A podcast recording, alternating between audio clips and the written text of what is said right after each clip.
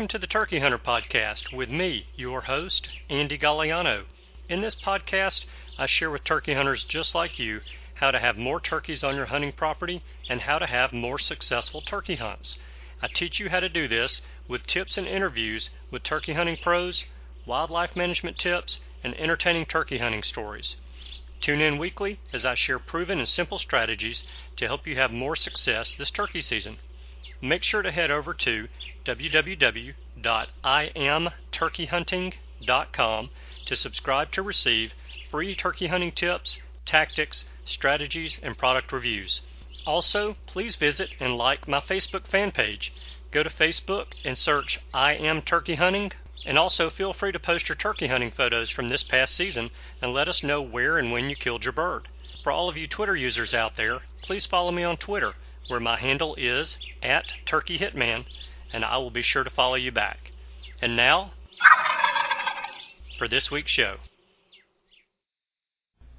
Minnesota, I hail to thee, hail to thee, our state so dear, thy light shall ever be a beacon bright and clear, thy son and daughters true will proclaim thee.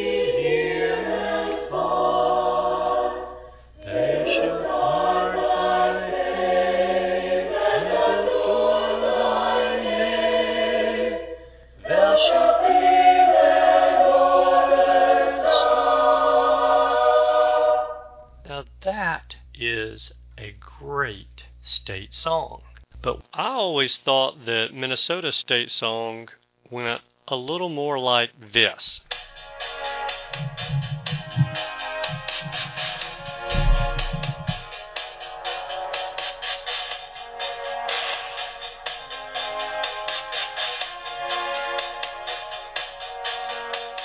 All right, enough goofing around. Let's get on with the show.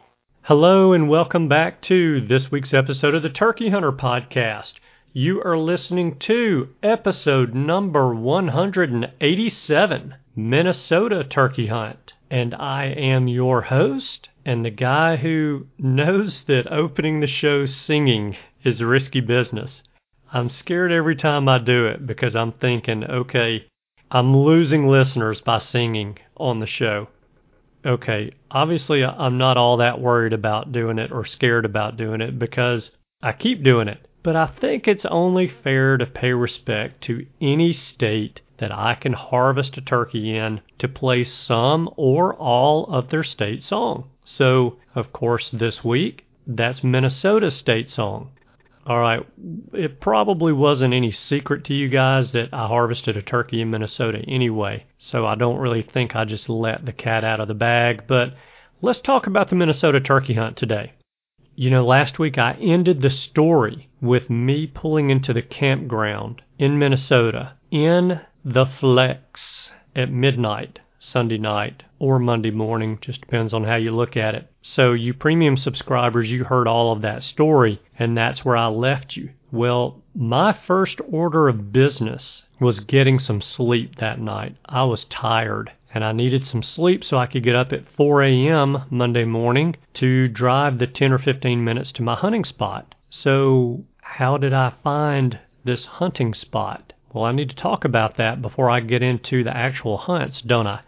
So the week before I left to go on this trip, I got on Facebook and I joined a group called Minnesota Turkey Hunters. And I posted on the Minnesota Turkey Hunters page that I was coming to Minnesota to hunt turkeys, that I'm trying to kill a turkey in every state. I'm from Alabama. I'm not looking for somebody to point me to a tree. I'm just looking for a good area to go. Well, I learned that Minnesota turkey hunters are a lot like Alabama turkey hunters. They're not going to give you the information that you want. They're not like Wisconsin turkey hunters, who were very forthcoming and very helpful with information. So the Minnesota turkey hunters, like I said, a lot like us Alabama turkey hunters, and about the most response I got from anyone on the page was, here's a link to the Minnesota Department of Natural Resources website where you can go in to the site and enter which county you want to hunt in, and it will list all of the public land in that county. So that was helpful to a point, but I was really kind of looking for someone to point me in the direction of a piece of public land that was good. But the feedback that I kept getting was basically to the extent of, well, you've killed turkeys in twenty-two states. You should be able to find turkeys on public land in Minnesota without any problem. So what do you do with that? Well, I'll tell you what I did with it. I stewed on it for a little bit. But in the meantime, a day or two later, someone sent me a P M on Facebook. And it's a guy by the name of Josh Cheetah. And Josh lives and hunts in Minnesota. And he hunts a great deal in the area in Minnesota that I was going to. And I had a conversation with Josh before I left town. Josh gave me a lot of insight. Josh also mentioned that he was going to be in that area hunting Friday, Saturday, and Sunday, and that if I was in the area, that we could hunt together. Well, I thought that was very generous and very kind of Josh to offer that. But as you know, I was in Wisconsin Friday, Saturday, and Sunday, and I didn't get a chance to hunt with Josh. But on my way to Minnesota, Josh gave me some great intel, because he was leaving a particular piece of property that he had been hunting for three days, and he had hunted many times before and was very familiar with. So he sent me maps with pins dropped on them, and we had a conversation on the way to this campground where he suggested I stay. And he gave me some tips and some hints about what the turkeys were doing over the past two or three days on that piece of property, and that was very helpful. But where Josh really helped me out was in our conversation that we had before I left Birmingham. He told me that the turkeys in that area like to roost on the public land, fly down, and immediately go to the ag fields that sometimes surround the public land. So while he's telling me this, I am looking up public land spots in Minnesota, and I'm using my OnX app to help me locate some public land that either has ag fields on it or very near it. I was really more interested in the public land that had ag fields on it, and I actually found a few pieces that had ag fields on it. And as you may already know, or be able to tell, that was a very important piece of the puzzle to my success in Minnesota. Josh was a huge piece of the puzzle for my success in Minnesota. So that's how I ended up at the campground that I ended up in, is upon Josh's recommendation of that being a good place to stay. And it was. It was a good place to stay, and it's a good place to hunt. And when I woke up Monday morning, I rearranged everything in the Flex, because I did sleep in the back of the Flex Sunday night, well, Monday morning, until four a.m. So I rearranged all my items inside the Flex. I drove the ten or fifteen minutes to the hunting place where Josh told me to try out first. And boy, was Josh right. So I went to the area that he recommended that I go. It's the same area that he went into and actually killed a turkey in Friday morning. I got in there. There were multiple turkeys gobbling in the area.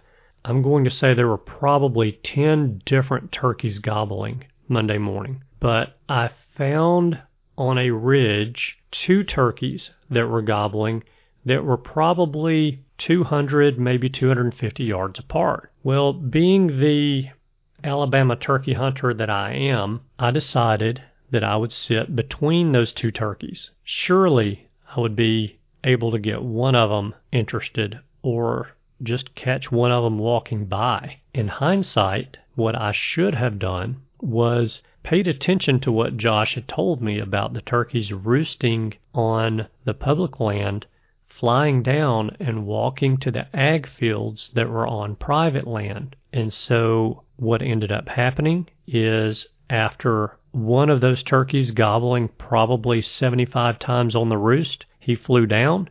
He hung out pretty close to where he was, roosted for a little bit and gobbled at my calling, but wouldn't come any closer. And then he made a beeline, a beeline for the ag field. And I never got in front of him. He beat me to the ag field. Now he's gobbling the whole way there, so it's easy to tell where this turkey is because he's gobbling at the very least once a minute, but oftentimes three or four times in a minute. So the turkey gets to the ag field. I get to the property line where the public land stops and the private land starts not long after the turkey made it to the ag field. Well, Josh said that he sometimes has luck calling those turkeys out of the ag fields and back into the woods on the public land, and that he's able to harvest turkeys that way. So I tried it, and I called that gobbler to the edge of that ag field three different times. Two times he stood in the wide open with nothing but four strands of barbed wire between me and him, strutting and drumming and gobbling and trying to find that hen that was calling to him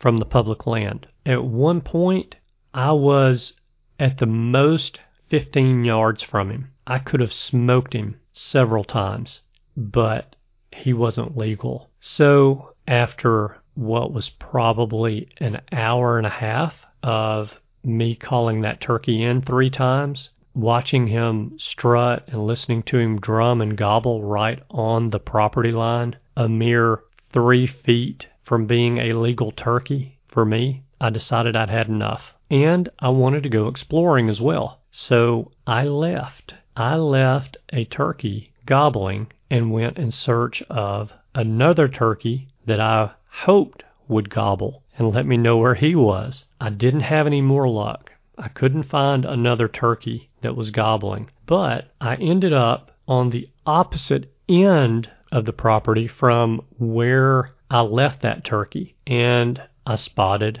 another longbeard, this one in full strut with a hen, but he didn't want any part of me. I was about two hundred yards away from him, and he had a hen with him. He was not going to leave that hen to come to me, even though I tried for a little while to talk him into it. He didn't want to do it, so that was pretty much my Monday morning hunt. There was a bunch of gobbling going on, and I got to watch a great show. The only thing I did not get to do was finish the deal and squeeze the trigger. Well, it was hot Monday, so Monday afternoon, I went back to the field where I saw the strutter late Monday morning, and I saw another longbeard there, strutting for a couple of hens, but I couldn't do anything with him either. He would not leave that ag field and come onto the public land. I did call in a hen, not one of his two hens, but a hen, but she didn't have a boyfriend with her. So that pretty much ended my Monday.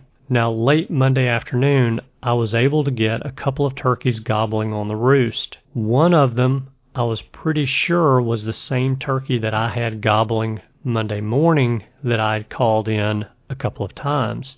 But he was roosted across the valley from the ridge that he was on Monday morning. So Monday night, he's roosted on the opposite hillside. And I decided that I was going to go after him Tuesday morning. So Tuesday morning rolls around, and I start down the hill. I'm going to call it a mountain because really it's a mountain. It's about a three hundred foot elevation change, which for this flat-footed southern boy is a pretty good elevation change.